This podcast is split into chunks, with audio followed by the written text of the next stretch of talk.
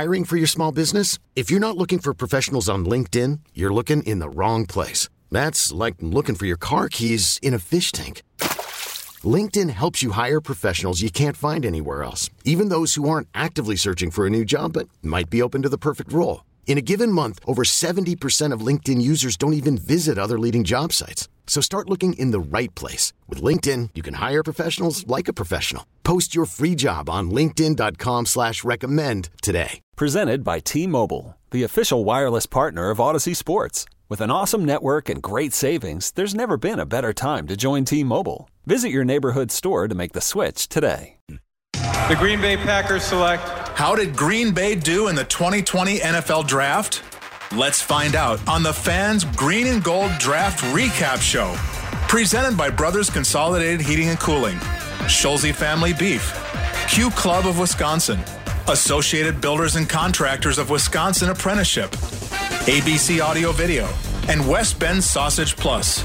Now, the hosts of tonight's show the executive producer of the Bill Michaels statewide network, Joe Zenzola, and the fans' Green Bay football insider, Mike Clemens. Welcome in. The 2020 class is set for the Green Bay Packers. And you might be shocked by some of the names and positions you saw being selected over the last three days. We have a lot to discuss here in the next couple of hours. Welcome in alongside Green Bay football reporter Mike Clemens. I'm Radio Joe Zenzola. Thanks for tuning in tonight. And uh, it is very interesting to see the Packers draft class finally in place. And just to reset things, let's go through the whole class here, and then we'll get more into some of the players that were drafted today because the Packers had the majority of their picks in rounds five, six, and seven. They did not have a draft selection in round four because they traded it away to get Jordan Love at pick 26. Of course, Jordan Love was the first guy that went on Friday night. We all know that, all the controversy that's behind that pick. Last night, the Packers in round two selected A.J. Dillon, the running back out of Boston College. Also, Josiah Deguara, the tight end out of Cincinnati in round three. So then today, Packers had to wait a little bit before they could make a pick. We were hoping that maybe they would go out and move back into the fourth round and make some kind of pick there. They don't. They stand pat. In fact, they really don't make any other trades. Kamal Martin, the inside linebacker out of Minnesota, goes in round five at pick 30 there. So that was the first guy. Jon Runyan, Jon Runyan Jr., the son of Jon Runyan Sr., the Pro Bowler offensive lineman.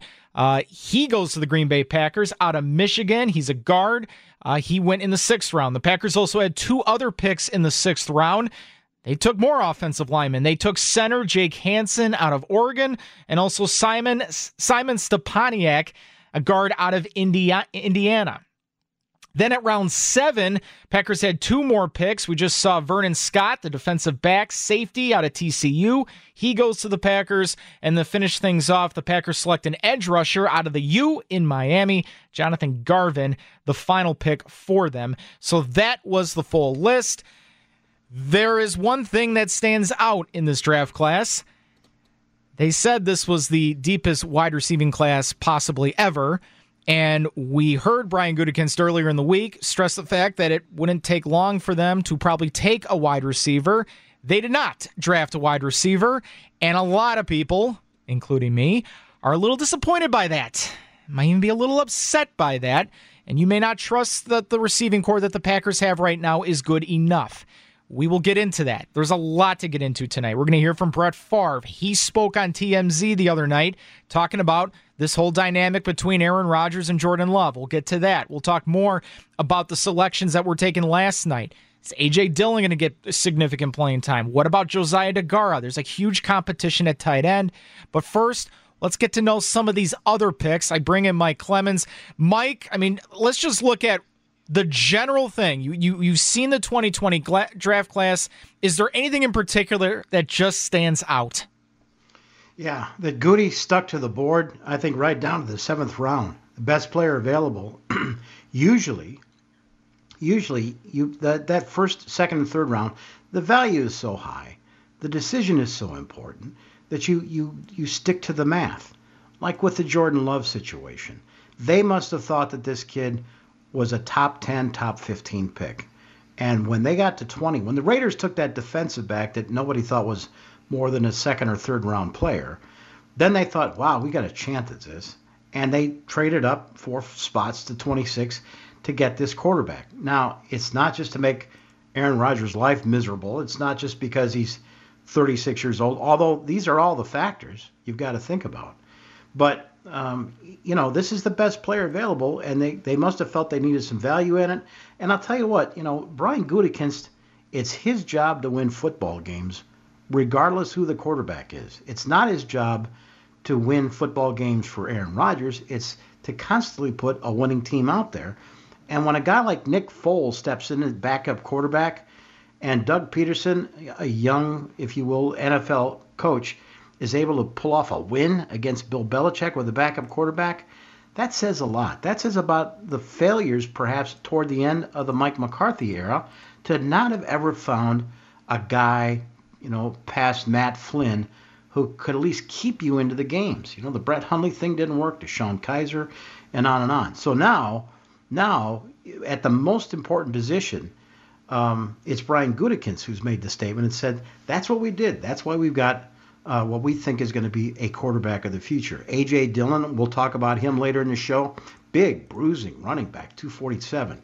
And this Josiah Deguara, I mean, he he's not only a, a tight end, but maybe more of an H-back guy. They might use him like the way that Tom Brady and and uh, Bill Belichick and his offensive coordinators have moved guys around. He comes out of Cincinnati, a school where Travis Kelce, the, probably the best in the business at tight end, he played there. Now, of course, with the Chiefs and got a Super Bowl ring. So today, as you mentioned, they missed out in the fourth round because of that trade up for Jordan Love. And at 175 on the board was the wide receiver Donovan Peoples Jones from Michigan. Joe, they went through, there was a dozen wide receivers last night, by the end of last night, that came off the board, and the Packers didn't get one of them. They took a running back, they took a tight end, and today they started off with defense finally by taking this Kamal Martin kid out of Minnesota. And I think we had a chance to hear from his the scout, the Brandon Ross uh, guy, who scouts the Midwest for the Packers, right? Yeah. So Brandon Ross uh, gave his take on what he sees on Kamal Martin out of Minnesota. What kind of player is he? With Kamal, I think the first thing you notice is his toughness uh, and his versatility. He's a guy who played soundbacker, and then he moved inside his senior year. Um, I think he offers a lot of versatility, some toughness, as he played through that knee injury at some points of the season late last year before he shut it down. But I think just his toughness and versatility stand out the most. Yeah, I mean, a guy that can definitely shoot the gaps. He's got very good awareness. But the problem was, like you just heard there, Mike, he had knee surgery at the end of the season. And that to me is, it's got to be a little bit of a red flag, isn't it? Yeah, and we'll hear from the player a little bit on that story.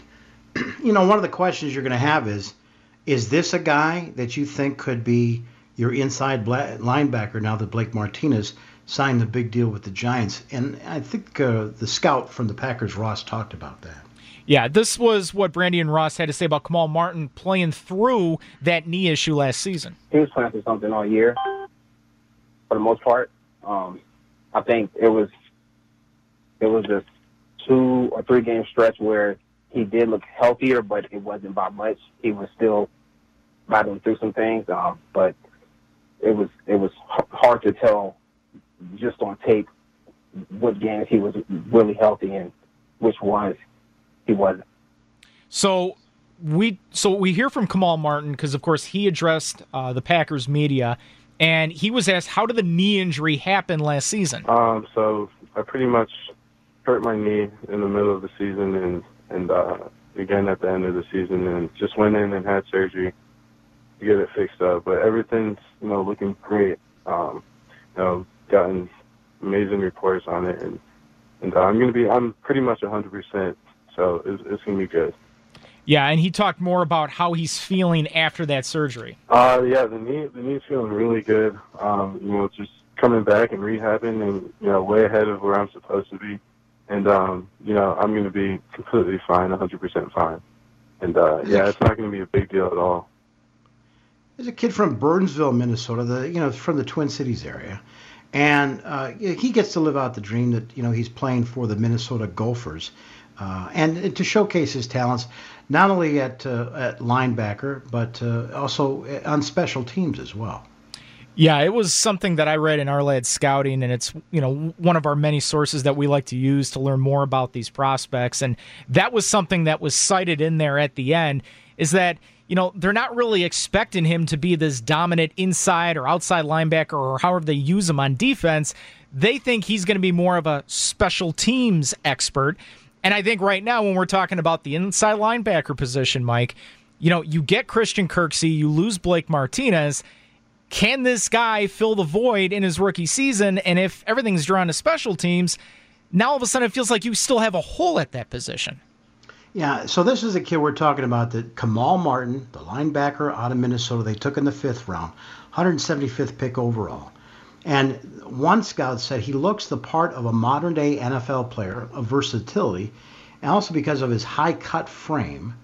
He lacks now. See, we don't have a 40 time in this guy because why? As you mentioned, he had the knee surgery yep. in the off season. You know, but he, he lacks what they say athletically and in, is a liability in coverage. There's some guys that knocked him on his coverage, you know, picking up tight ends or running backs out of the backfield. I don't know what your memories are, but that game against the the Gophers uh, against Minnesota, they do say that he is a good hitter, that he's a you know tenacious hitter if kept between the tackles, which means the scouts think that this guy could play at inside linebacker.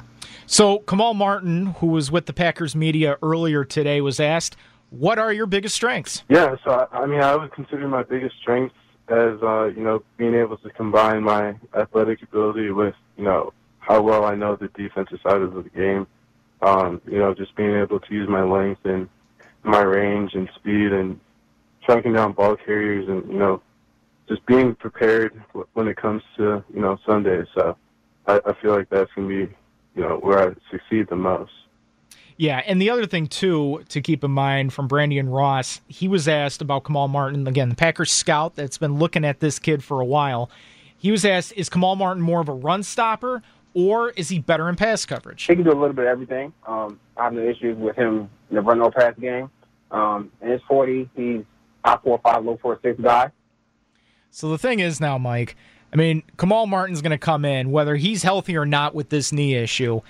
Can he be a starter right out of the gate? Or, I mean, he's going to have competition at inside linebacker. I mean, you have a guy like Ty Summers. We don't really know if he's just going to be strictly special teams or if he's going to have an opportunity to try to fight for that starting job. But, I mean, how do you look at Kamal Martin now as we kind of get into mini camps and OTAs? That's if we even have mini camps and OTAs in right. May and maybe in June.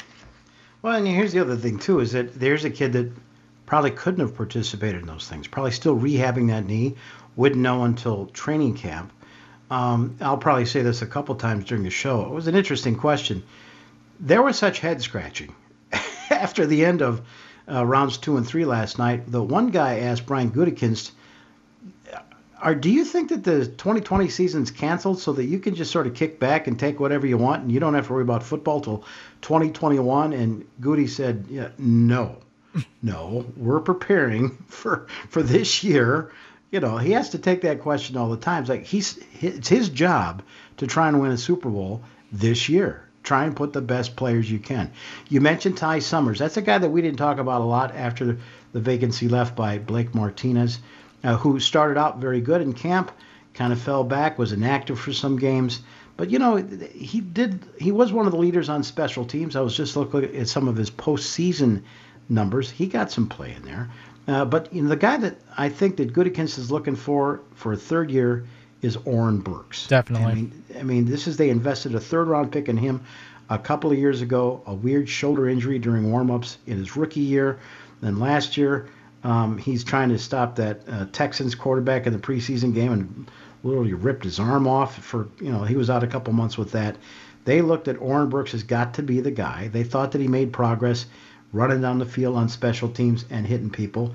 And so they're looking for that. And don't forget, don't forget, you can get you can get running backs, you can get linebackers off the street after other teams that are deep at that position make their final cuts, like the old Ryan Grant story way back when, when the Giants had were so deep at running back, and right after Labor Day, Ted picked him up because he was the fourth one there on a on a on an easy trade with the Giants. They got some value for him, but he turned out to be one of the best Packer running backs in the last 15 years.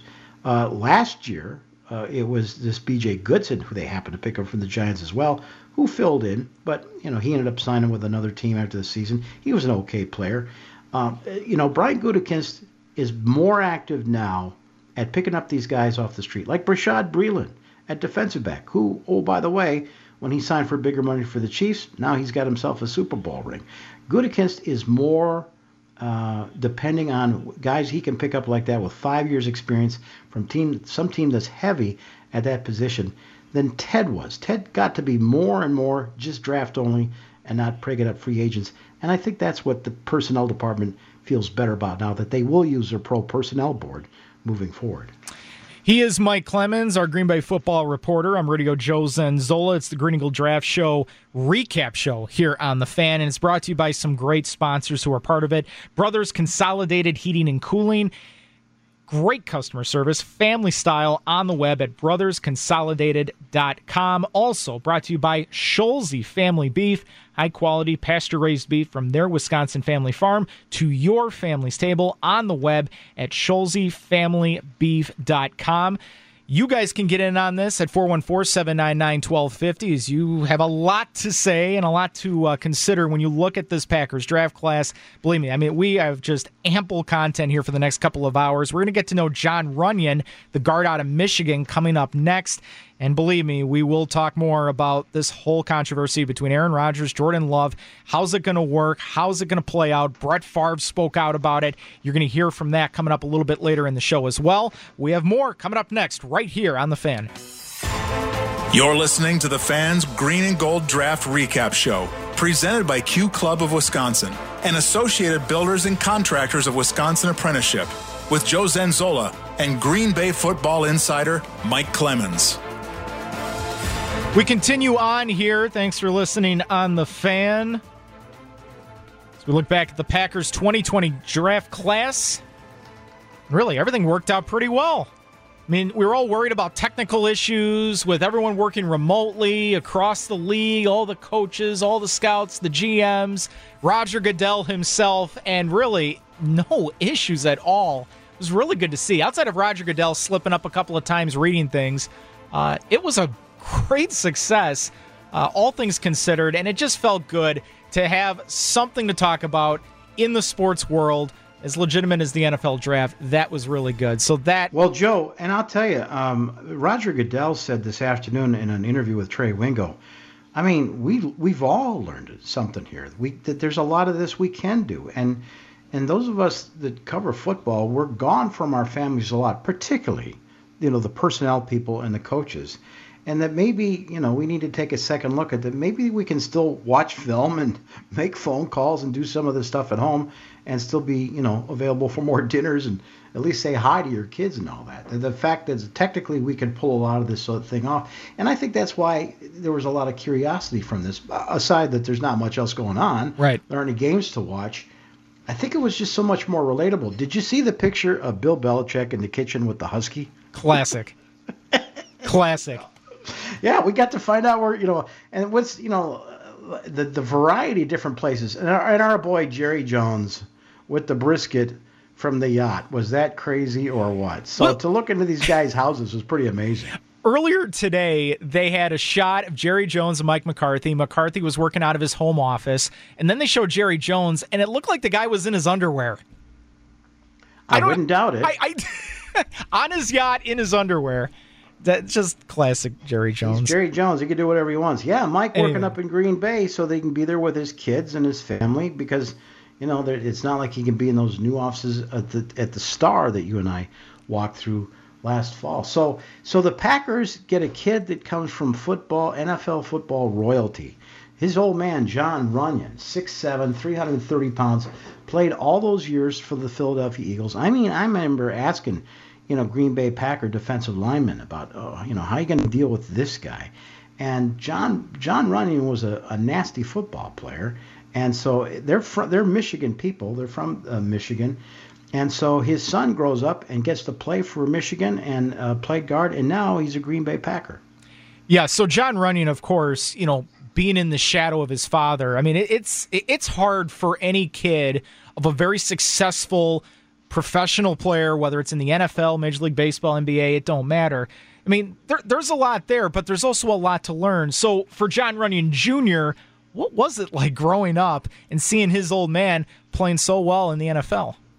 It's been awesome. Uh, growing up with a father that played professionally, um, and he played for a long time. Uh, he was done playing when I was in seventh grade, so going in the locker room, I got to be around guys like Hall of Famers like Brian Dawkins, uh, Brian Westbrook, Donovan McNabb, Terrell Owens. Uh, you know, just those uh, guys that really changed the Eagles franchise and becoming what it is now. And uh, just idolizing them and seeing how much work that they put in, kind of the viewpoint that I got, and uh, being around them, and you know, looking up to them and my father, and one day wanting to be them, and you know, that helped add a little bit motivation and drive and passion to what I was doing. And uh, growing up with my father in the NFL has been a blessing, and I know that um, he's looking down, uh, he's looking at me right now, and he's happy. Uh, and uh, yeah, we're all just really excited. Can't wait to get out to Green Bay.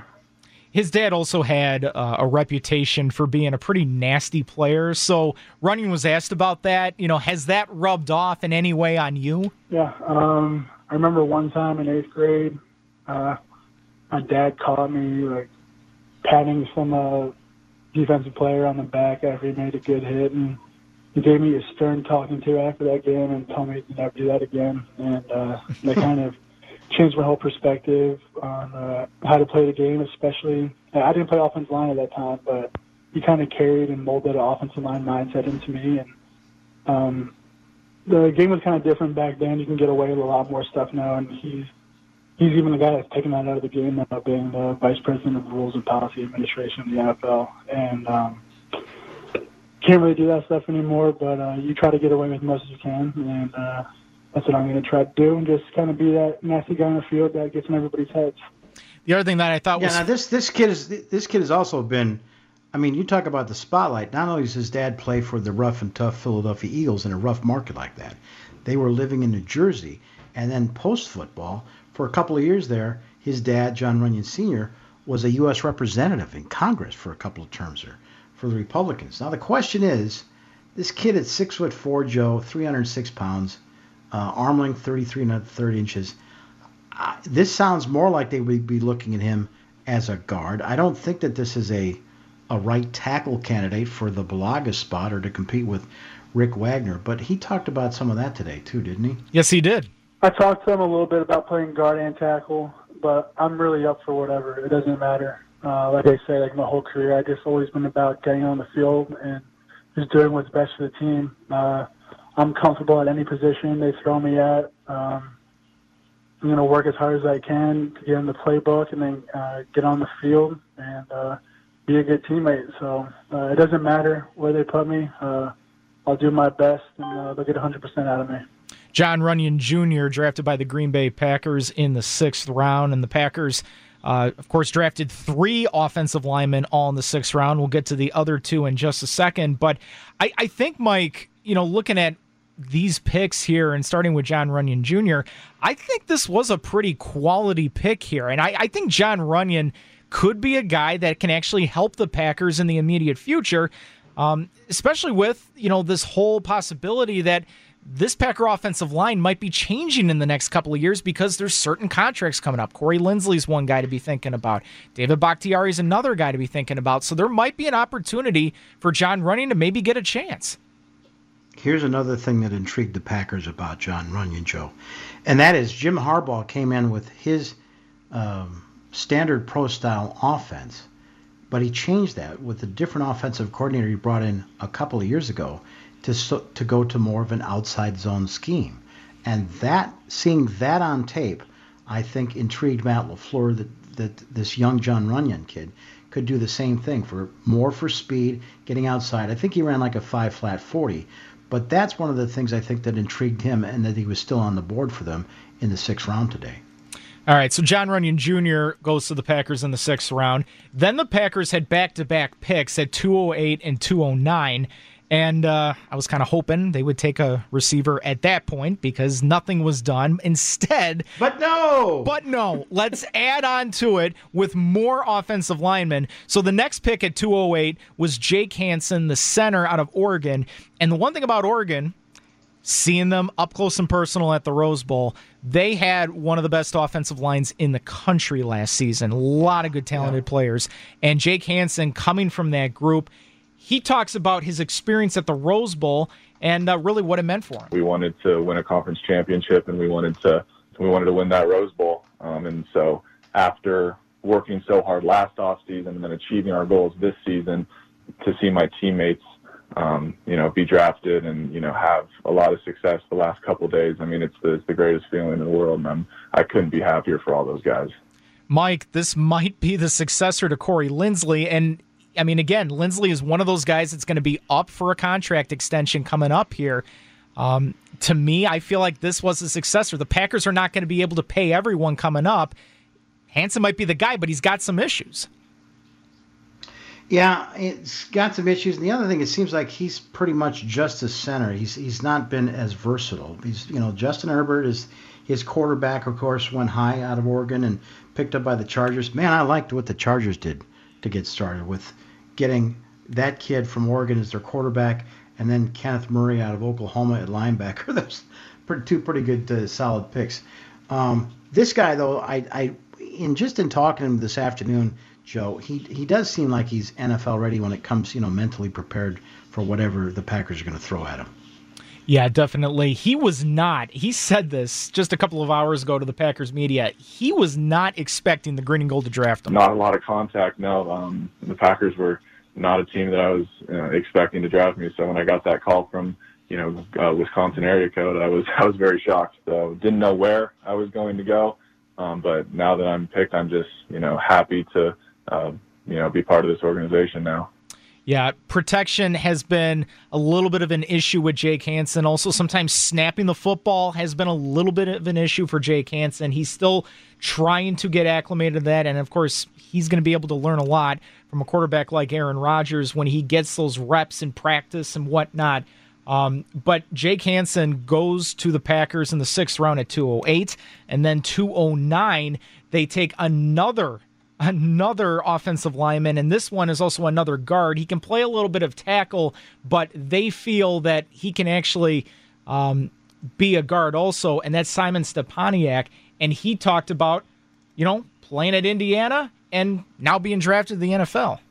Just my uh, my game's definitely developed over the years um, with my uh, intensity of playing, uh, my aggressiveness, definitely in run play and getting after pass whistle. Um, and that's definitely a huge part of what I take pride in my game.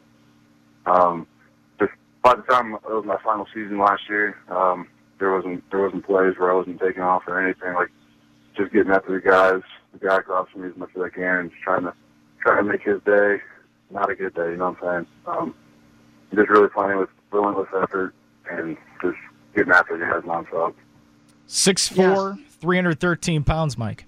Yeah, and one of the things I asked him about is because again we're looking for versatility. Basically, you're trying to find out what the Packers' plans are for this kid, and they don't know. As you, you know, as the last player you said, he wasn't even sure that he'd had any contact with the Packers. But you ask him about, you know, he was he was pretty much at guard with Indiana. Does he see his role changing if he gets to Green Bay?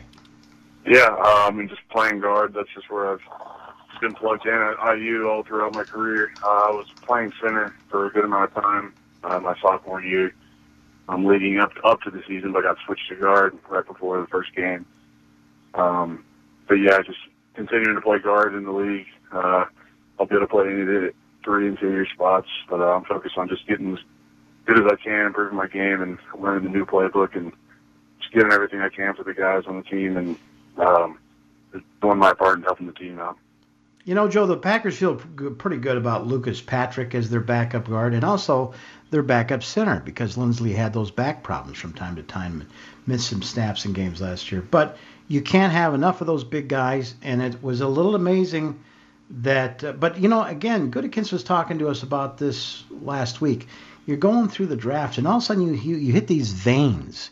You know, just like a like a gold mine guy or, or looking for oil, you hit these pockets where there's five or six guys at a position, and I think this must have been how they felt about offensive line, where the value matches up with these eh, C plus grades that these players got while they played in college, and you just start picking them off and picking them off because you get them all you can. The value matches the math in your evaluations, and therefore the board says you've got to take these players. Well, there was one thing too as I was going along because again, everyone's got their own draft board, everyone has their own rankings and projections as to where these guys are going to go, and you could look at the two guys that were taken last night, AJ Dillon, and then of course Josiah uh, uh, Deguara those guys, if you look at Ourlads scouting, for example, projected those guys to be taken with Dillon in the third, maybe fourth round, and then Deguara later in the sixth or seventh round. These three offensive linemen that were taken were actually projected to go much later in the draft, and the Packers actually seem to get some good quality in where they took them. So it kind of cancels out in a way um, but that is really interesting. There was one other thing too, Mike, about Stepaniak, and you know we talked a little bit about with Kamal Martin. He had a knee issue. Stepaniak also had a knee issue, and he talks about that and how that limited him at the combine. Um, going into it, uh, since I was only a couple weeks off of surgery at that point, I was not really sure where, where I was at. because I wasn't able to do much testing for it, uh, leading up to it and training for it. Um, so I was really pleased with the number I got. Obviously, uh, it's, it's I've gotten better than that before, but I'm I'm happy with what I got, and uh, definitely left a mark on the combine. So. So there you go. That's Simon Simon Stepaniak yeah, from Indiana, the guard. So even though Joe he's coming back from a, a knee job um, and was limited in the drills he could do at combine, he still managed to bench 225 pounds 37 times, second best at this year's combine. Yeah, not not not too shabby at all. He's Mike Clemens, our Green Bay football reporter. I'm ready to go, Joe Zenzola. It is the Green and Gold Draft recap show here on the Fan, and it's of course brought to you by many of our great sponsors who are a part of this. Q Club of Wisconsin serving their full lunch and dinner menu plus Sunday breakfast for curbside takeout. Yeah, you can do that tomorrow. Even premix cocktails to go. Visit them on Facebook. Q Club of Wisconsin, Grandview Boulevard in Waukesha. Also brought to you by Associated Builders and Contractors of Wisconsin. Apprenticeship, ABC Apprenticeship, and the hundreds of employers offering careers in construction like plumbing, electrical, HVAC, and heavy equipment operating. Go to abcwi.org. We will have more coming up next. We'll get to know a couple of the prospects that were taken in the seventh round. And then I want to hear what Brett Favre has to say about Aaron Rodgers and Jordan Love and how that dynamic is going to work out because history is repeating itself. We'll have more coming up next right here on 1057 FM The Fan. You're listening to the Fans Green and Gold Draft Recap Show, presented by Brothers Consolidated Heating and Cooling and Scholze Family Beef, with Joe Zenzola and Green Bay football insider Mike Clemens.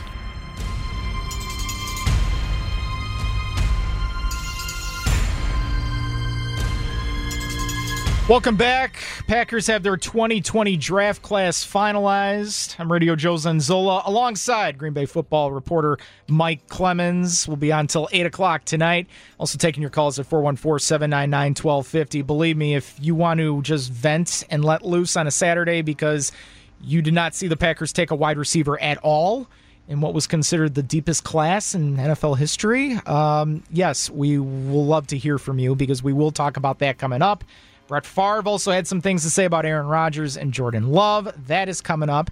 Uh, again, the Packers finished their selections today. Most of the majority of their selections came in the fifth, sixth, and seventh round, and just kind of resetting who they took today. They took inside linebacker Kamal Martin out of Minnesota. They also took three offensive linemen in the sixth round Jon Runyan, the guard out of Michigan, Jake Hanson, the center out of Oregon, and Simon Stepaniak, the guard out of Indiana. We heard from all of those guys. Also, in the seventh round, they went back to defense. Really, they only drafted three defensive players total in this draft Vernon Scott, the defensive back out of TCU, and then Jonathan Garvin, the edge rusher out of Miami. And uh, that was a guy that was actually projected to go maybe in the fourth or fifth round. So that could have been a good value pick uh, for the Green Bay Packers there. We'll talk more about those prospects coming up. Uh, but, Mike, last night, I want to get your thoughts on the two offensive players they took. Now, again, there was a lot of talk going into the draft as to whether or not the Packers were going to address running back. I think they were. I just didn't think they would go as early as they did with A.J. Dillon out of Boston College. No, and he's also a guy that wasn't on other people's radar screens. I mean, you know, Brian Gutekunst was asked, "Gee, this AJ Dillon kid out of Boston College, um, you know, to us we thought was maybe a fourth or fifth round pick, and here you're taking him in the second round on the top on uh, on Friday night." And you know, Goody said, "Well, I disagree. We had him rated highly. We had a scout that it was on him uh, since his freshman year." I got to talk to the kid about uh, this tremendous game that he had up against Louisville when Lamar Jackson was there, scoring four touchdowns. He's Joey's 247 pounds, and it's all muscle. I mean, yeah, and and outside of maybe William Henderson, who is a fullback, this is the biggest back. This is a different style back that the Packers haven't had. I mean, I even talked to Goody about that from a standpoint of, you know, geez, when I think of Dorsey or Ahman Green or Ryan Grant, I mean, I guess since Eddie Lacy, this is the biggest back that they've had. And I think it kind of goes to a thinking of, well, you know, this is something Matt LaFleur wants. This is something, think of the teams when LaFleur was with the Falcons and Kyle Shanahan and they went to the Super Bowl. They were four deep at running back. Think about this team that Kyle Shanahan just took to the Super Bowl. They were four deep at running back. Think about that Tom Coughlin team that beat you in 2007 with Eli Manning and Brandon Jacobs in that depth. They had four deep at running back uh, when they went and upset the Patriots in Super Bowl 42, that 18 and 0 Patriots team, because they could grind it out and run the ball. And here's the thing, you know, to me, me and Gary Ellerson were saying, let's not forget about defensive line and getting Kenny Clark some help. The Tyler Lancaster, nice kid, but you know, and Dean Lowry's okay. Uh, you know, it was good that you signed him. It was good that you moved on from Mike Daniels. Uh, he ended up being a bust last year for the Lions, but you know, there's the other saying too is that the best defense is when they're off the field, and if you can do a better job of running the football, particularly in November and December and those kinds of things. So this is probably something that LaFleur is asking Gutekunst about too. Is like man, if we can really take that run game to the next level. But I think it also says it brings into question about Dexter Williams out of Notre Dame, which was, I think, a third round pick. he was inactive most of last year. Didn't seem to pick up the playbook. And even when they get um, Tyler Ervin off the street as a returner, and then LaFleur starts t- t- trusting him with running back packages in December on a team now that's that clearly got a shot at the postseason uh, for Dexter Williams to still be sitting on the bench and not participating, not being trusted to carry the football in December, that doesn't say a lot about you know his rookie season, and he's really going to have to compete now that they bring in this kid from Boston College, A.J. Dillon. Well, unfortunately, Dexter Williams wasn't a third round pick; he was a sixth round pick. So, oh, sixth round pick. So, so it, it is good that he was not a third round pick because clearly, right now, A.J. Dillon is going to surpass him on the depth chart, and that's going to put more pressure on Dexter Williams just trying to make the team. So. Brian Gutekunst was asked last night. You know, you take A.J. Dillon, you also take tight end Josiah Deguara, who could play the H back position with Matt LaFleur, is this all about beefing up the run game? Right. Well, yeah, I think Matt certainly wants to run the ball. Um, think he's kind of talked to you guys repeatedly how much he'd like to run the ball and, and have the pass game, the play pass kind of offer that. And, uh, you know, I think, um, uh, you know, as we went through, we wanted to have some versatile pieces that could do it. Obviously, AJ is a, a big bruising back with very, very good speed. Um, you know, and I think, uh, you know, in our offense, there's probably a little bit more room for his creativity that than what he did at Boston College, and then maybe and a lot more in the passing game. I think that was as we went through the process in the spring. You know, his ability to catch the ball out of the backfield for a man his size was something that, uh, again, he didn't do a lot of that at Boston College, but that was something that really attracted to us. And then Josiah, just like, again, the versatility as not only as a lead blocker, um, but his ability uh, to create you know mismatches in the in the passing game. Um, again, it just Matt really wants to tie everything to the run game and off the run game, and uh, these guys will help us do that. I, I, think one of the bigger things, one of the bigger picture things when it comes to the emphasis on the running game and the fact that, you know, we saw this from LaFleur last year.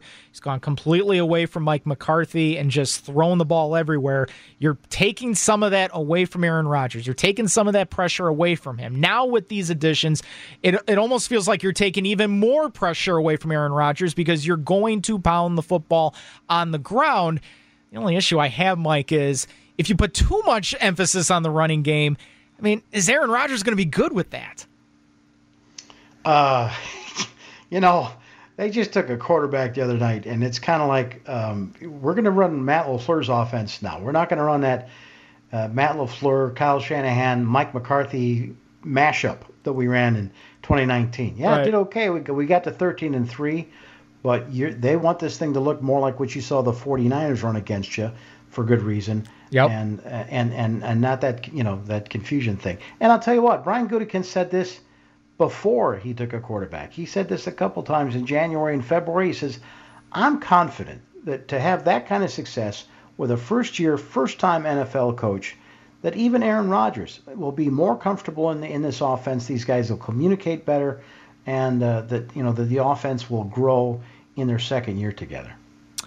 Uh, you had mentioned earlier that you had a chance to talk with AJ Dillon about uh, his big game against Louisville. So this was AJ Dillon talking about that last night to Mike Clemens. And that was just one of those games, you know, I kind of strapped up my chin strap and said, you know what, like I'm gonna figure out any way I can possibly uh, go ahead and uh, help my team win. And so I think I had like 39 carries or something. You know, I had that uh, the big kind of like my highlight signature run, four touchdowns, I believe, and almost 300 yards. And you know, it was definitely a day I won't forget. But um, you know, it was just one of those instances where you know you had to get the job done, and uh, my number was called, so I wasn't gonna let my team down.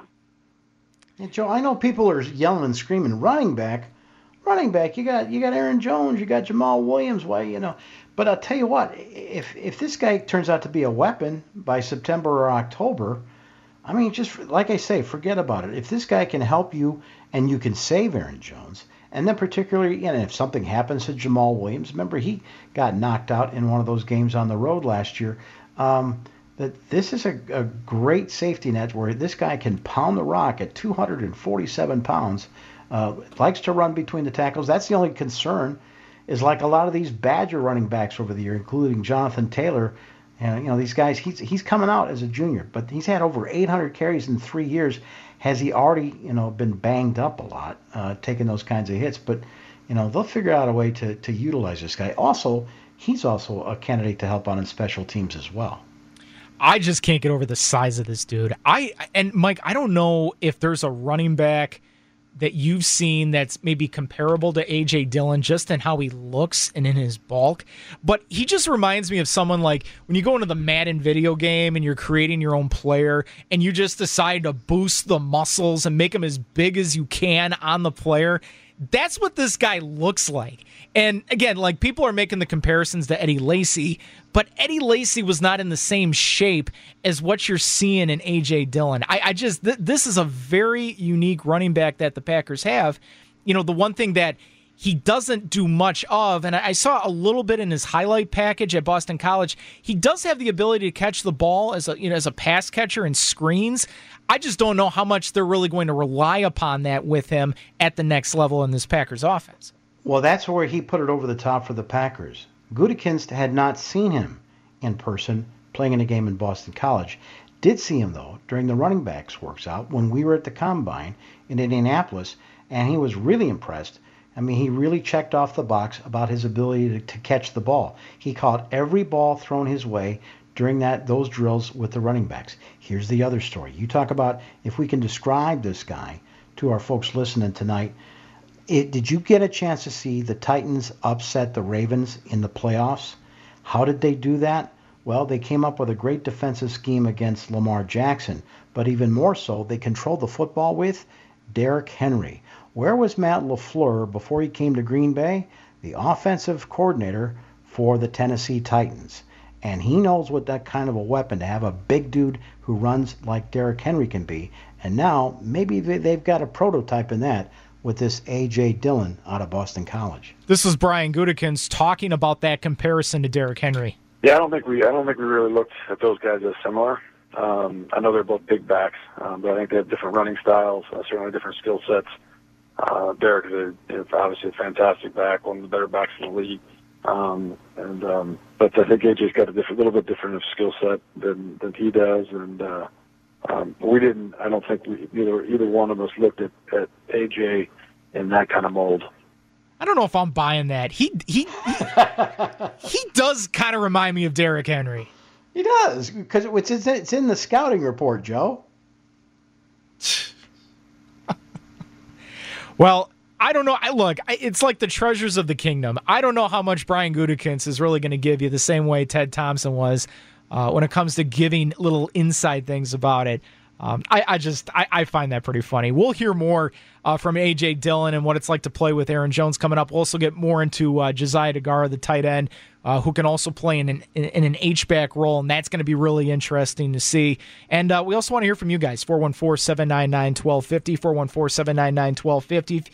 Your thoughts on this draft. Stephen Greenfield, we're going to hear from him coming up because he thinks maybe the Packers should have done more on the defensive line. He's Mike Clemens. I'm Radio Joe Zenzola. It is the Green and Gold Draft Recap Show here on The Fan, and we want to thank all of our sponsors who are a part of our draft coverage from Thursday, Friday, and now today.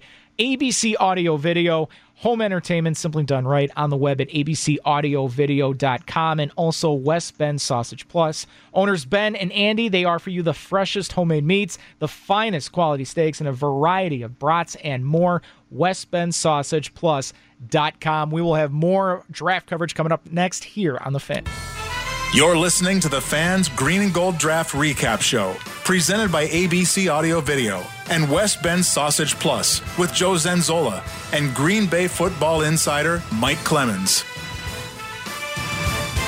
Welcome back. Still a lot to get to tonight, and you can call in at 414 799 1250. Believe me, if you go over to social media, you can tweet at us at 1057 FM The Fan. You can follow me at Radio Joe Sports. Follow Mike Clemens at Mike Clemens NFL. A lot of people not too happy with Brian Gutekunst not taking a wide receiver. And believe me, um, you are welcome to call in and just let it loose. It's Saturday night. You might even have a beverage in you by now. Um, but believe me, I, I for for me, I'm definitely not happy that the Packers did not take a wide receiver, considering how deep this class was. But we'll get more into that coming up here after the top of the hour. Let's go to Steve in Greenfield. Steve, you're on the Green and Gold Draft Recap Show. What's going on? Hey, gentlemen. You know, I agree with everything that's been said about the wide receivers, but what really bothers me the most is that I, I hate to say it, but I'm still not over that NFC title game. For me, that was the most embarrassing loss in franchise history because of what was at stake and how the defense just got emasculated. I mean, there's nothing more emasculating as a football team than having the football run right down your throat. It, it's just embarrassing and the fact that they didn't address the defensive line is just uh, inexcusable. Well, and I agree with you because you watched those two games against the 49ers, and my gosh, by the middle of the uh, first quarter in the NFC Championship game, th- this is just a repeat of how they beat you before. And we put so much emphasis on linebacker play failing and chasing down those running backs, but it's like Gary has been saying, it's like, well, how about up front? And how about how about the 49ers and all of the stock that they put into building up their defensive line, which helped them get to the Super Bowl and have a great year with a young quarterback? How about what the Jaguars did a couple of years ago with their big defensive line? I mean, there's teams like the Giants. The Giants won their two Super Bowls when they had those NASCAR packages up front and could do that. And so after Kenny Clark, you know, you got a bunch of guys. Dean Lowry is okay, and they signed him and all that. Tyler Lancaster's an undrafted player you got out of Northwestern. They do think, and you know, Gutekunst has talked about this with the Kingsley Keke that they picked up in the fifth round. They expect him to pick it up. Montravius Adams better pick it up. He's a third round pick from 2017. That's the disappointing right there, Steve, is that Montravius Adams did not step it up last year. That that's true. And can I just say something about Rashan Gary real quick?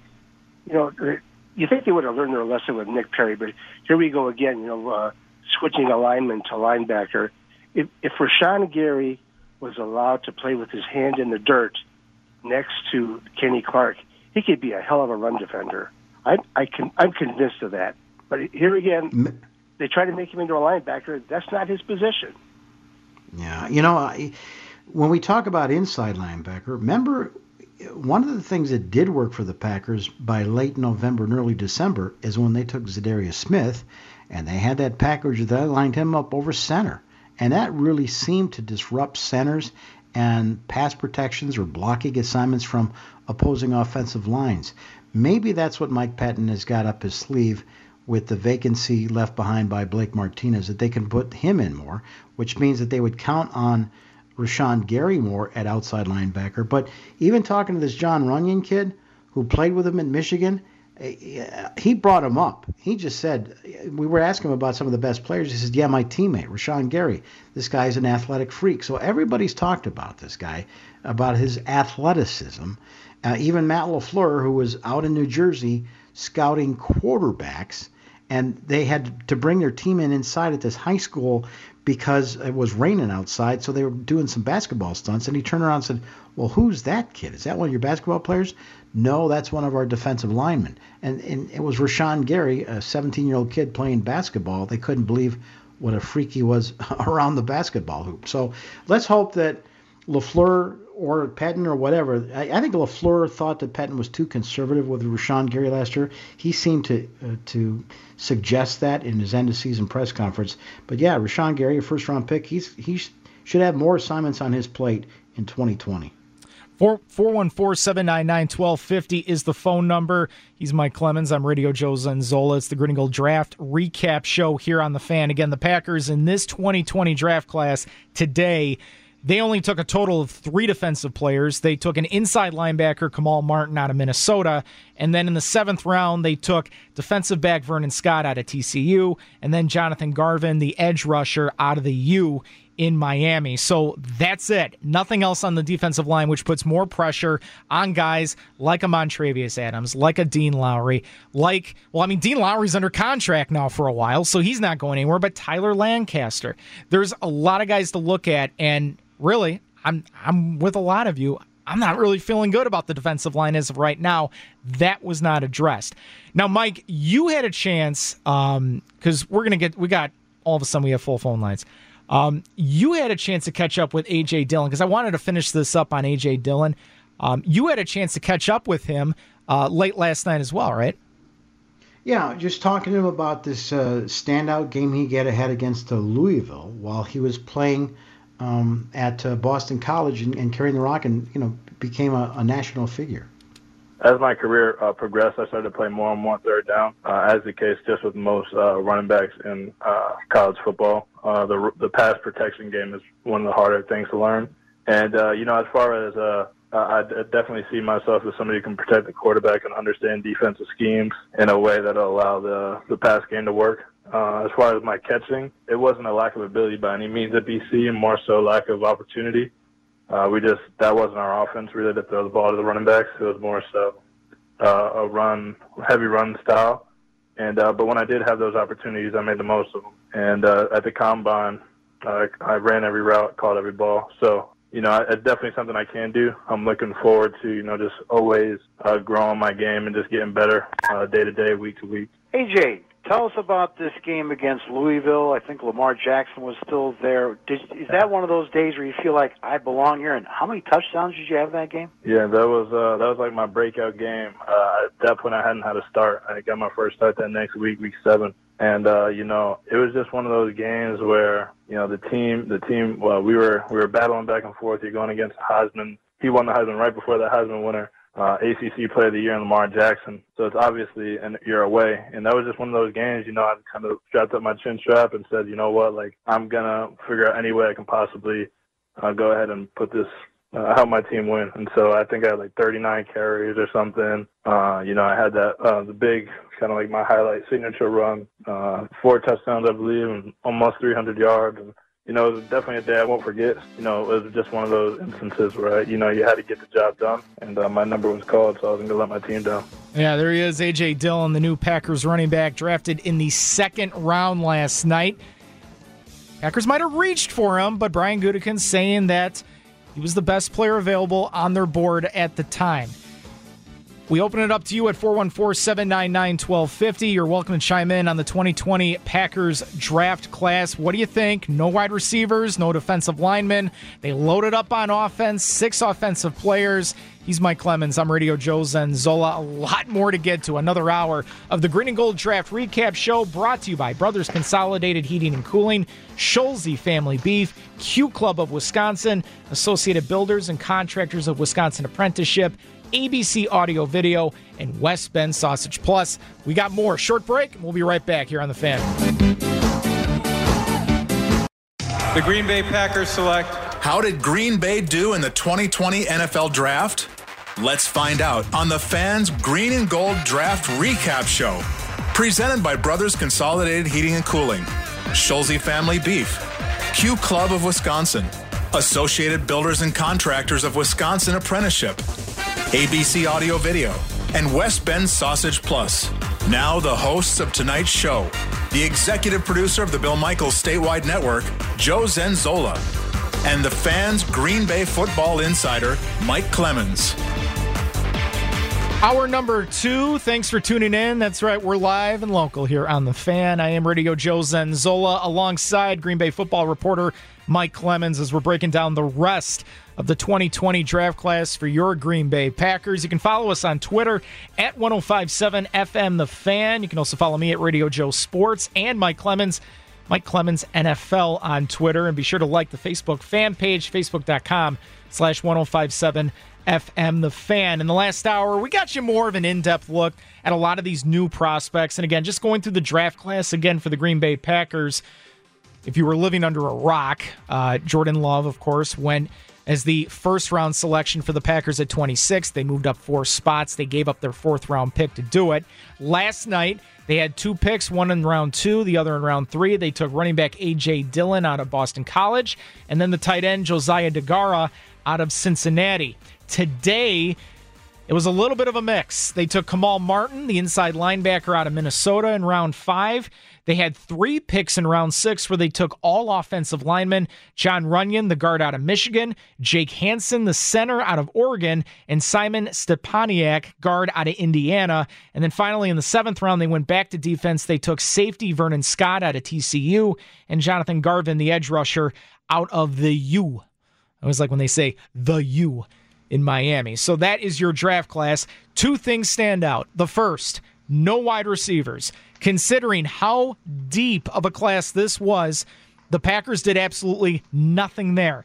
And we really don't know if that was the plan all along by Brian Gutekunst, that he didn't really care about bringing on another wide receiver, or did the run of wide receivers, was it just a miscalculation on the Packers' part? I guess we'll try and find that out in the coming days from Goody.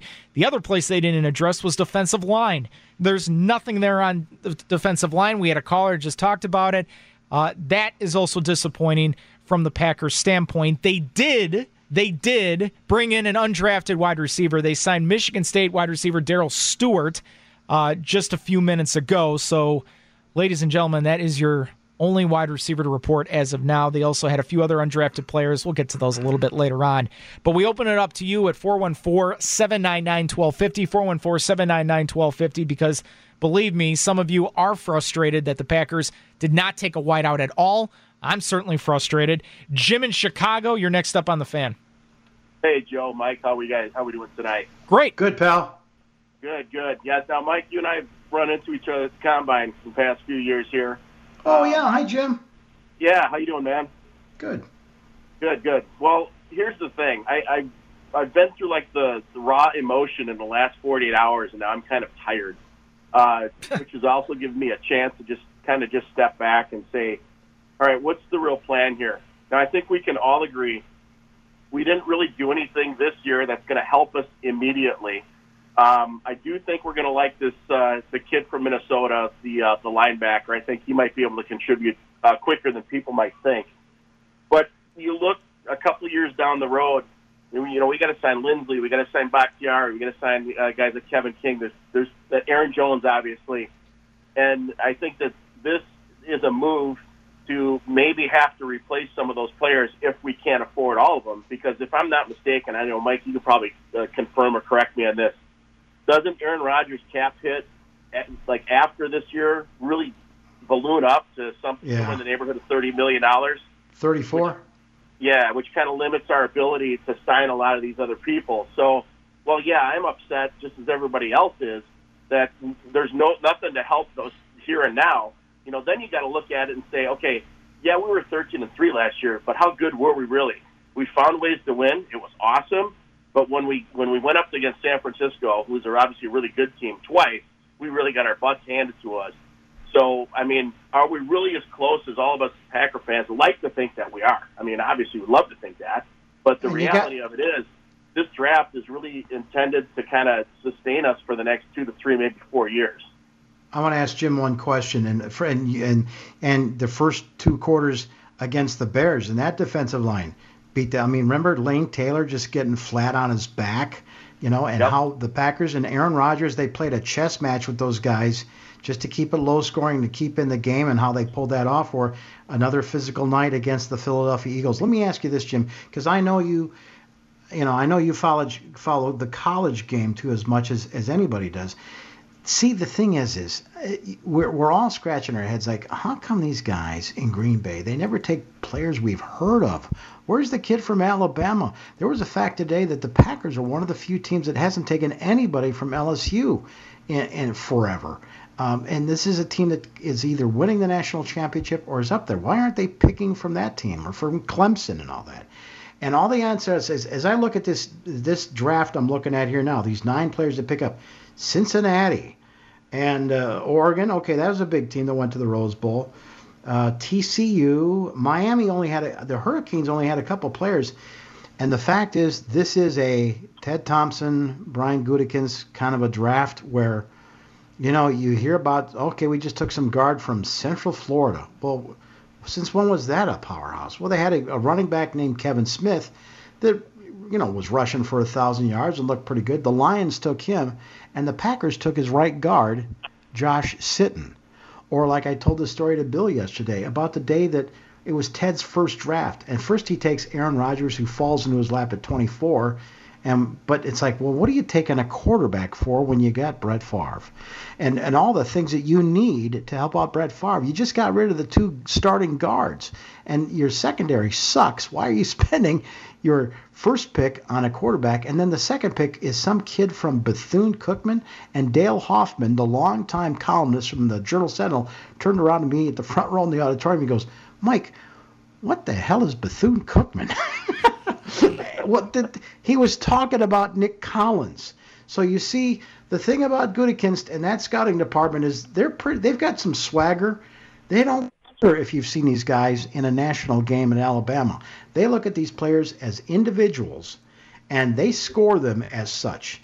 So they're trying to tell you, hey, the rest of the world missed on A.J. Dillon. We think this guy was the six, 62nd best player in the national in this coming into this draft in the NFL, and that's just their attitude. They will they will defend the numbers on their board next to the fact that we see these other players that these other teams take and and say to ourselves, you know, why can't we get a little bit of star power? Why can't we get Rodgers at least one stinking receiver out of this very talented, one of the best groups of receivers, anyways?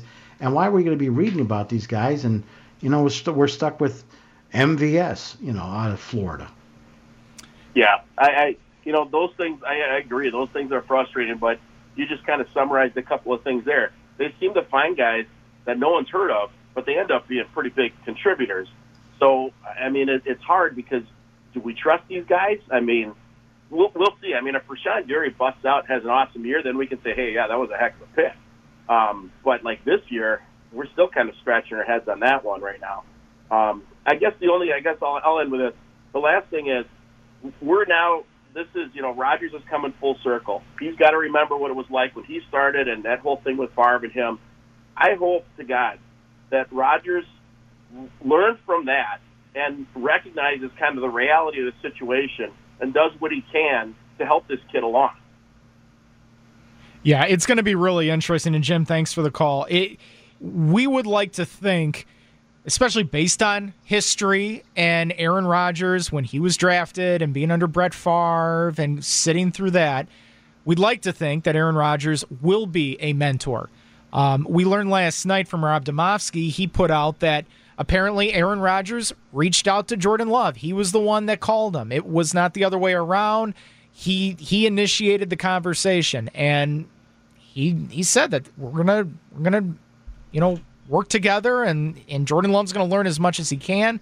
Um, it, it's just I Mike, I really hope, I really hope that Aaron Rodgers doesn't try to do anything diva, that he doesn't try to, you know, look the other way with Jordan Love. I really hope that while Rodgers knows that he's got to go out there and perform, I also hope that he can teach as much as he can to Jordan Love. And, and again, if you're in Aaron Rodgers' shoes, you know, how much of that do you want to instill in a quarterback that's up and coming? Eh, that that is a pretty legitimate question.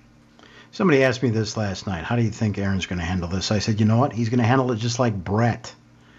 Brett, you know, didn't know if he wanted to play, wasn't sure, came off, and then 2005, and you know, he threw 27 interceptions and you know, more interceptions than he did touchdowns. Then he went four and 12. It was a horrible. Mike Sherman got fired, but Ted was rebuilding the team and changing it out. 2006, they go eight and eight under Mike McCarthy, and then in 2007, whether you talk to Deanna or his mom Benita, or I talked to his brother Scott, they said Favre was all in. He was he was it's part of the reason he thought maybe it was time to quit because he put everything he could into it. They were winning games. They were 13 and 3 and and there's Brett with the laptop on Sunday night even after games that they won. He was all in. He was that because you know why?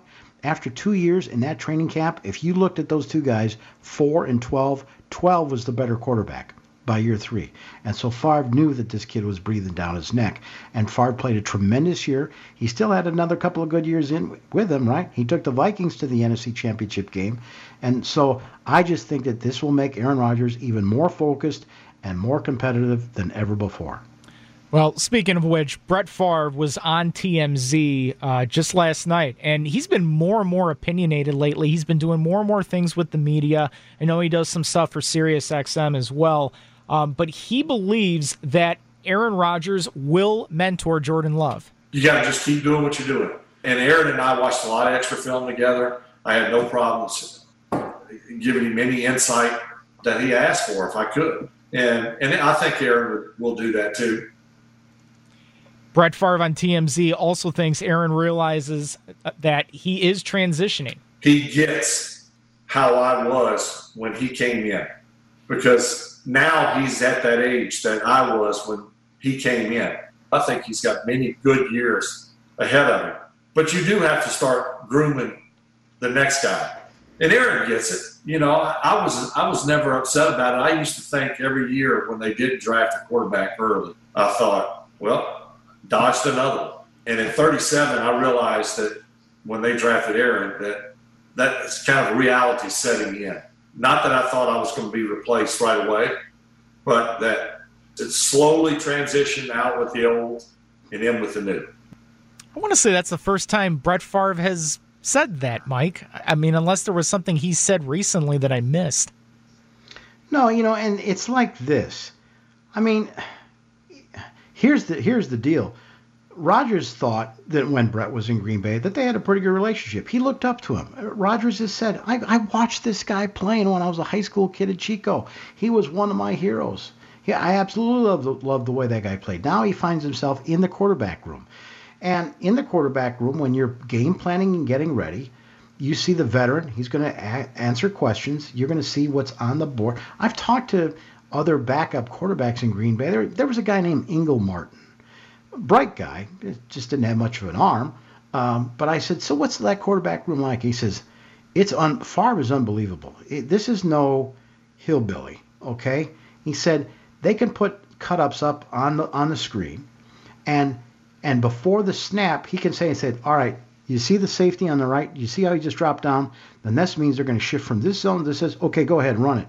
And he co- he absolutely could predict on the film where a defense that they were pre- preparing for for the next week could go. That that Favre almost had this like incredible sixth sense of spatial things of this guy moves, that guy shifts, you know, where it was all going, how he could see the field. Well, so does Aaron Rodgers. I trust me.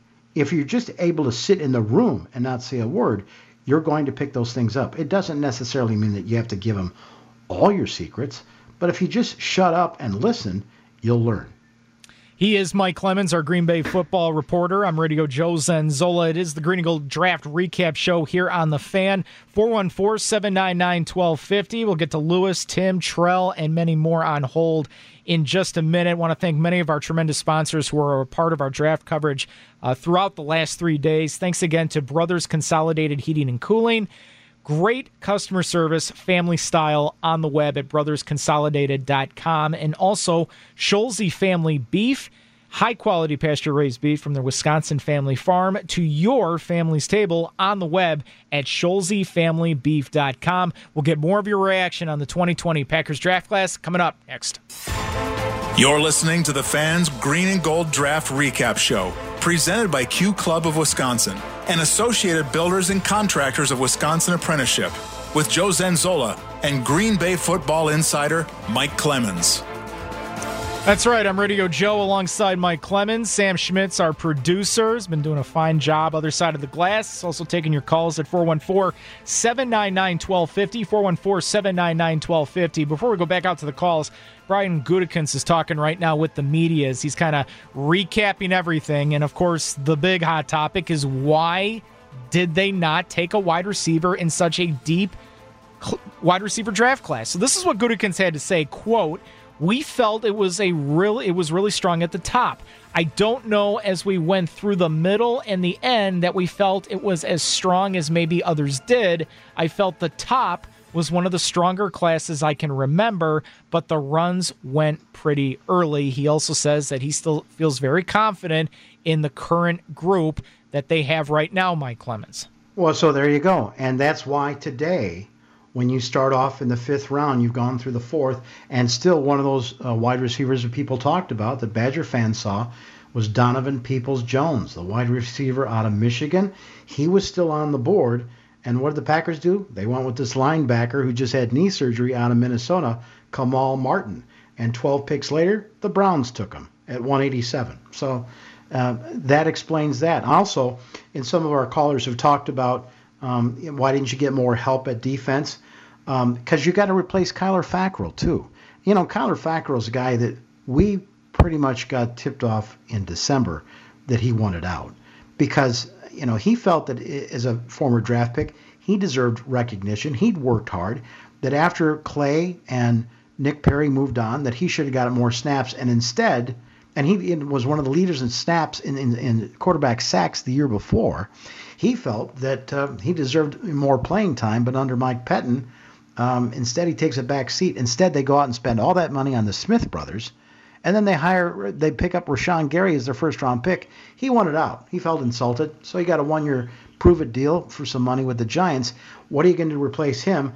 And they just think that this Jonathan Garvin kid they picked up as an edge from Miami is a guy that they can p- compete with. It's another big kid. They they seem to like to get these guys that are like 6'4 and 263 and they can also play defensive end and stand up. Um, and they'll, they'll have to come up with other schemes in terms of getting speed to the backfield to pressure the quarterback.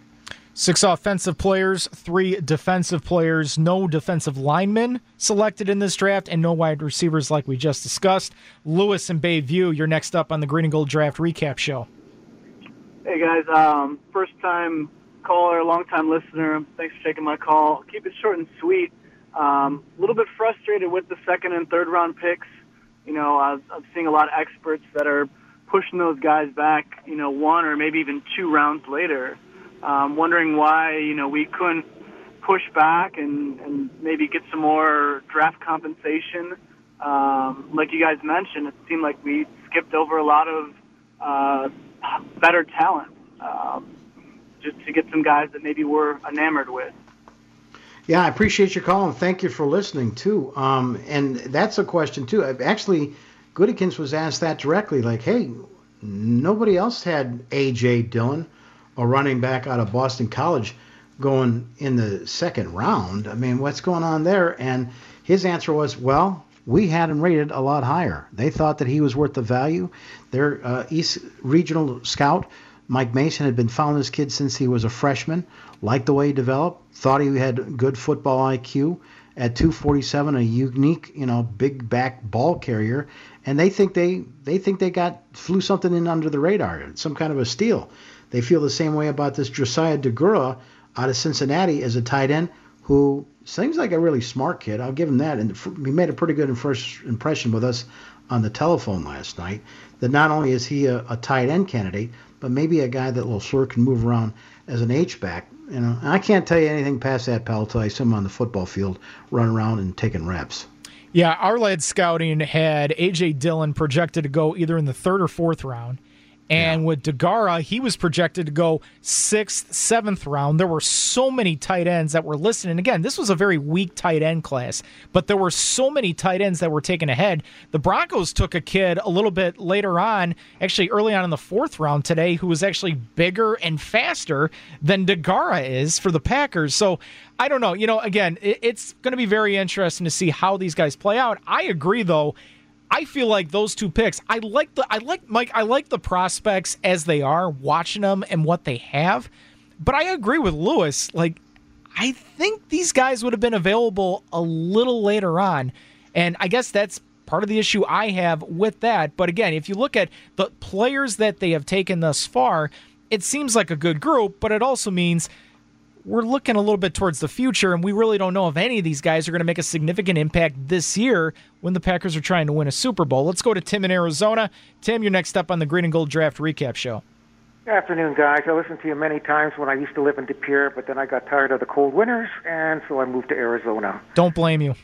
All right. Uh, what we have here is a reincarnation of The Last Dance. There's plenty of blame to go around on all sides. Goody needs to be fired and find a job as a short order cook at a Waffle House because he certainly doesn't because he certainly doesn't know how to pick talent. Just look at his picks from the last three drafts. There isn't any Pro Bowlers or stars, just a bunch of guys and bums. We need to get Eliot Wolf back from Cleveland, who should have got the GM job in Green Bay in the first place. If I were Aaron Rodgers, I would ask for a trade because I'm not re- uh, reporting for camp anymore with this franchise. You've wasted the last 10 years of my life for what with this cast of bums? I have a $25 million home in the Los Angeles area, and I want to finish my career out with a Super Bowl either there, San Francisco, or Las Vegas. All right. All right, Tim. All right. Thanks for the call. I'm going to say this, Mike, and I don't know if you agree with this. Um, I tweeted it out earlier, and again, you guys can follow me at Radio Joe Sports. Mike is at Mike Clemens NFL. I do believe that this draft, the 2020 draft, will be the defining draft of whether or not Brian Gutekunst is that good of a GM because I think there is just so much put on the line here in a season where the Packers are trying to win a Super Bowl, but also when you make that decision to take Jordan Love as early as you did – now all of a sudden you do put pressure on pretty much everyone now to decide whether or not, you know, this is all about the future and looking ahead to the future. So, like, I look at it, I think this is a defining draft, and I think this is something you could look back at 10 years from now and decide really whether or not Brian Gutekunst did know what he was doing at the time. You haven't you know, what's that stat that they haven't had a skilled position player on offense drafted in 15 years, and that was Aaron Rodgers. And that was the one year then where they took uh, Brian Brohm, who was horrible, horrible right. out of Louisville. That's a kid that, um, you know, he played like for his dad and his grandfather. I mean, you know, he got outside of Louisville, he was kind of exposed. I couldn't see him uh, take care of the center quarterback exchange in practice for crying out loud, much less move the football. Matt Flynn was a seven round pick. Matt Flynn should be a fighter pilot. I mean, that, that guy had, had ice water in his veins, and that's how he could run the offense and still keep in games and, and pull out some pretty big wins and set a touchdown record in that one game at the end of the year against the Lions one day. So um, they have not invested since Aaron Rodgers in the quarterback position and they, they bring in these undrafted guys. They uh, they they drafted Brett Hundley uh, out of UCLA, and then he didn't show up. And then DeShone Kizer had an arm uh, as a former first round pick from the Browns, but he was damaged goods by the time he got to Green Bay. That's the one thing I was thinking about this last night after I started watching some more film on Jordan Love out of Utah State at 6'4 and 225. He's he's the first guy since Rodgers to come in with a big arm, arm strength. This guy can throw the football down the field. And when they do these drills and you're watching them out there at, at practice, they set up that ring with the net 55 yards away. the other guys have to t- get a running start to get the ball up there. Rodgers can plant his feet and and plant and look and concentrate and use those big hands and actually can hit the basket. That's going to change now. Now they've got a, a second guy in the camp that can throw the ball as far and hopefully as accurate as Rodgers, even when you're standing still. And it's the most important position on the field. At some point, you had to make that investment. And now that your future Hall of Fame quarterback is 36 years old, they decided we need to pull the trigger on that issue. Well, speaking right now is head coach Matt LaFleur, and there's a couple of highlights I want to pull from it real quick before we go to break, Mike. The first thing, LaFleur has high praise for Jordan Love. He calls him a humble guy. They looked at some of his plays with him during the interview process. What stood out? LaFleur says, What I love about him is the accountability he took for everything, good, bad, etc. Matt LaFleur on Aaron Rodgers, quote, I hope he can play until he decides he doesn't want to play anymore. We will have more on this whole thing between Jordan Love and Aaron Rodgers coming up on the other side. Uh, some really interesting stuff. We'll have more here from Matt LaFleur coming up, too. It's the Green and Gold Draft Recap Show. He's Mike Clemens. I'm Radio Joe Zenzola. I want to thank our sponsors again who have been a part of our draft coverage all week on the fan, including Q Club of Wisconsin. They're serving their full lunch and dinner menu, plus tomorrow, their breakfast for curbside takeout. They even have pre mixed cocktails to go that sounds pretty cool. Visit them on Facebook, Q Club of Wisconsin, Grandview Boulevard in Waukesha. Also brought to you by Associated Builders and Contractors of Wisconsin Apprenticeship, ABC Apprenticeship, and the hundreds of employers offering careers in construction like plumbing, electrical, HVAC, and heavy equipment operating. Go to abcwi.org. We will have more coming up next here on The Fan. You're listening to the Fans Green and Gold Draft Recap Show, presented by Brothers Consolidated Heating and Cooling and Scholze Family Beef, with Joe Zenzola and Green Bay football insider Mike Clemens. 28 seconds left in the half. Love looking near side, end zone,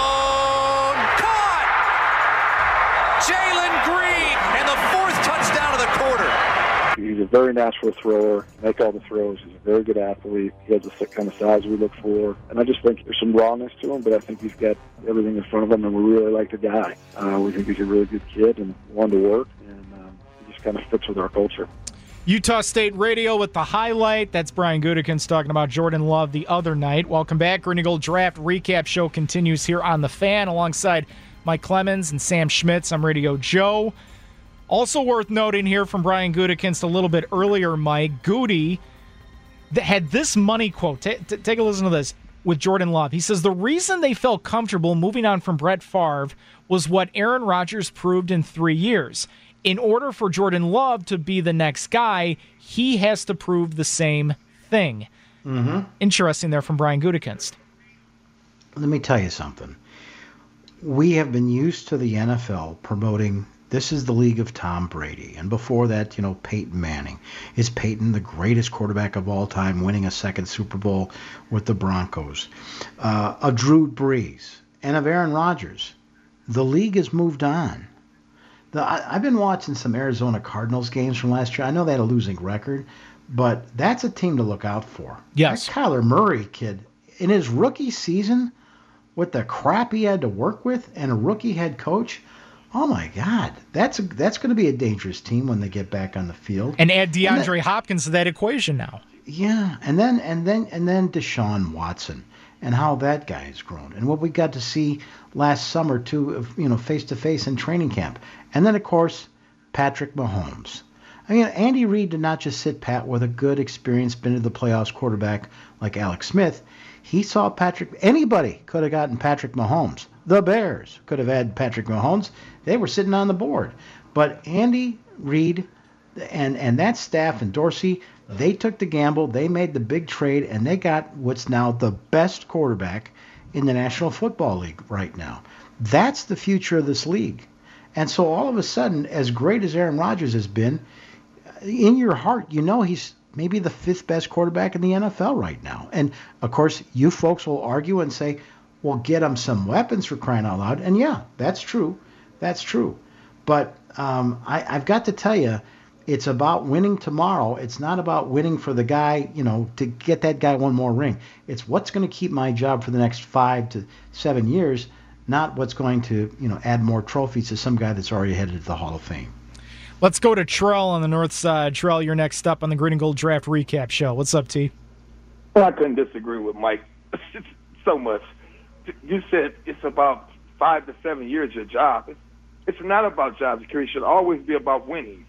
Um, I mean, if if it's about job security, then you should always throw winning out the door because the the, the time when a guy's contract is coming up, you're going to draft his replacement all the time.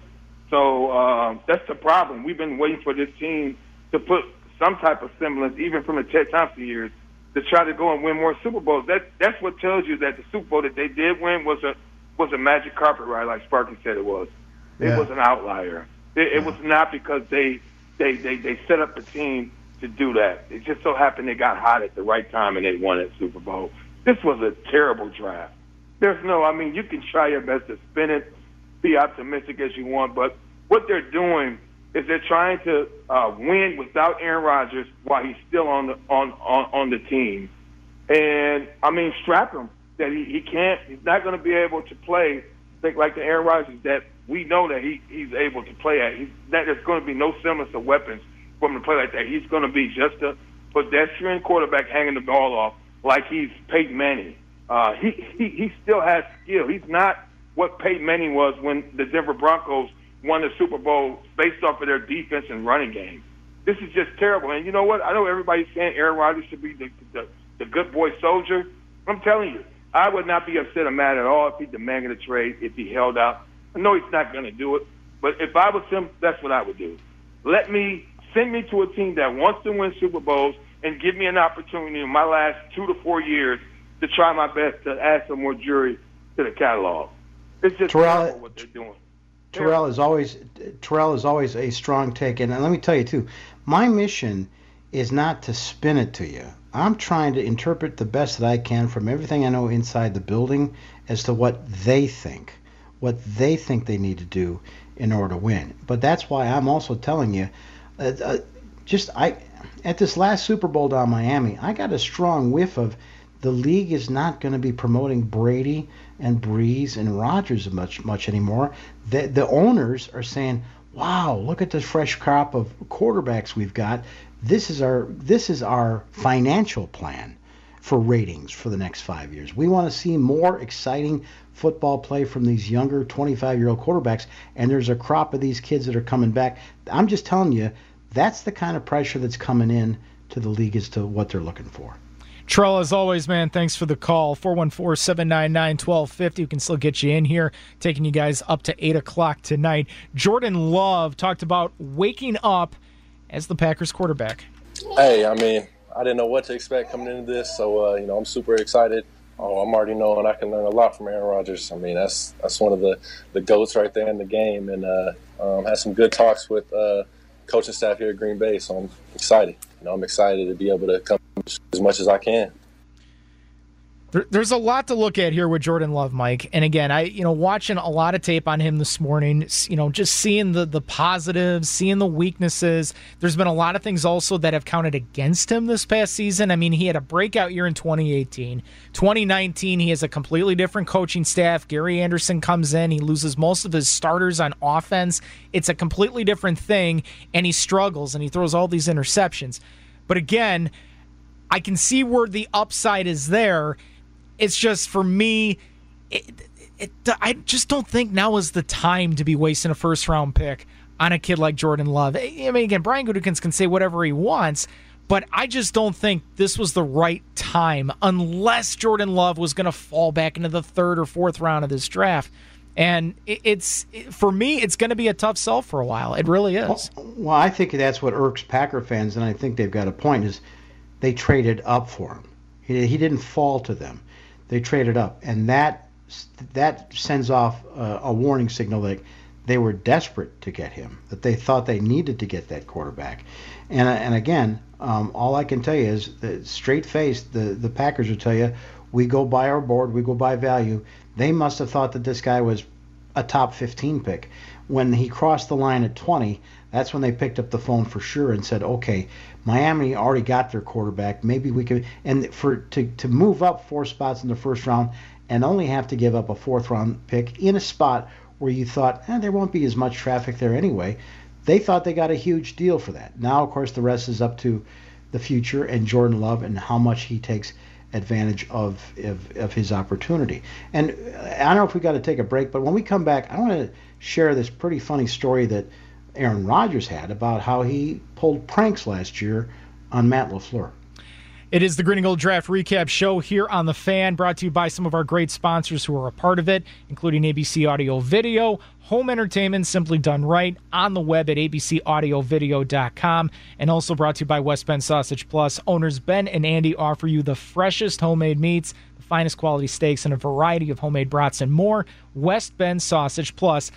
Com. He's Mike Clemens. I'm Radio Joe. We'll wrap things up and hear about this little prank story coming up next on The Fan. You're listening to the Fans Green and Gold Draft Recap Show, presented by ABC Audio Video and West Bend Sausage Plus with Joe Zenzola and Green Bay football insider Mike Clemens.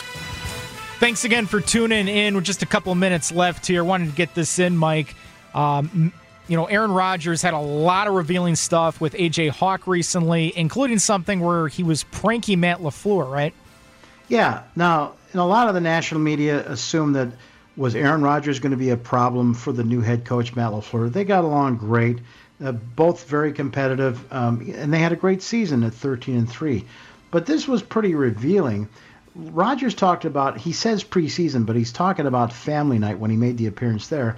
About he sort of pulled a prank that started to backfire throughout the season with LaFleur. Listen to Aaron Rodgers. I like messing with Matt on the sidelines too sometimes, just because he's he's, he's, he's such a great guy. You like messing He's with everybody. To be, for the record, you like messing with most people. I like messing with everybody. You're right. But what's fun to do with Matt, because he is a little more keyed up than I am, is just kind of messing with him sometimes. So it was kind of the boy who cried wolf, though, unfortunately, because uh, I was messing with him early in the like in the in the season, and I did the cup my ears and tapped my helmet like I can't hear anything, when I actually could, and so he started freaking out a little bit. This was uh, this was in the preseason, the only game I played, I believe it was. So the next time I did it was like the first game of the year against Chicago, like the second drive, my helmet goes out and I cannot hear him. And he's like getting really pissed, like, why is he messing with me? What play is he calling? And I'm literally yelling at like Tim Boyle over there going, I can't hear anything. my helmet's not working. So there's like a timeout and they had to rush in the backup helmet and, and, you know, and then this happened, you know, a couple of times throughout the year, but you know, at the end, uh, the last uh, home game we had, uh, hit Jimmy on a crossing route late in the game and a first down was going to get us the chance to run out the clock because it was two minute warning. And there's a big, uh, you know, a big spot review of that one. And Matt wasn't quite sure that we hadn't, you know, he thought they had one timeout like they hadn't taken off the board yet. And so I was kind of, I was kind of messing with him. I didn't come over to the sideline for the two minute warning because I knew we could just kneel it out and we had the game won. And he was like, come on over. And I was just shaking my head no. He said, come, come here. And I was just shaking my head no. and we had a good laugh about that. He really does love it, uh, like afterwards, but in the moment, he, until he realizes I'm messing with him, um, it is funny to kind of hold a joke until you start to see somebody eh, just about to lose it, and then break it to him like, "Hey, I'm just kidding." Yeah, we played that for LeRoy Butler. Say, did you ever do that to Homer? And he said, uh, no. Mike Clemens, thank you so much. Some really good stuff. My thanks to Mike. My thanks to Sam Schmitz. I'm Radio Joe Zenzola. This has been the Green and Gold Draft Recap Show. Hey, Monday on the fan, we're live and local, 5 a.m. to 6 p.m. Keep it here with us. We're going to break down the draft. So many storylines, so many topics, so many things to debate. Everything on your green, green and gold is we kind of get you through this coronavirus pandemic. There is sports to talk about again. And we'll probably talk about that last dance too, episodes three and four. You guys have a good night. And again, we'll see what happens here with the 2020 Packers. Okay, picture this. It's Friday afternoon when a thought hits you. I can waste another weekend doing the same old whatever, or I can conquer it. I can hop into my all-new Hyundai Santa Fe and hit the road. Any road. The steeper the better. Because my all-new Santa Fe is available with HTRAC all-wheel drive so I can hit the trail without a worry in the world. Heck, with three rows and best-in-class rear cargo space, I can pack the whole family in with all our gear. We've got available dual wireless charging for our phones so we'll never lose touch with civilization and we won't lose touch with the primordial power of Mother Earth. So which is it? Waste the weekend or do something a little more epic? And conquer it in the all-new Hyundai Santa Fe. Visit HyundaiUSA.com or call 562 for more details. Hyundai, there's joy in every journey.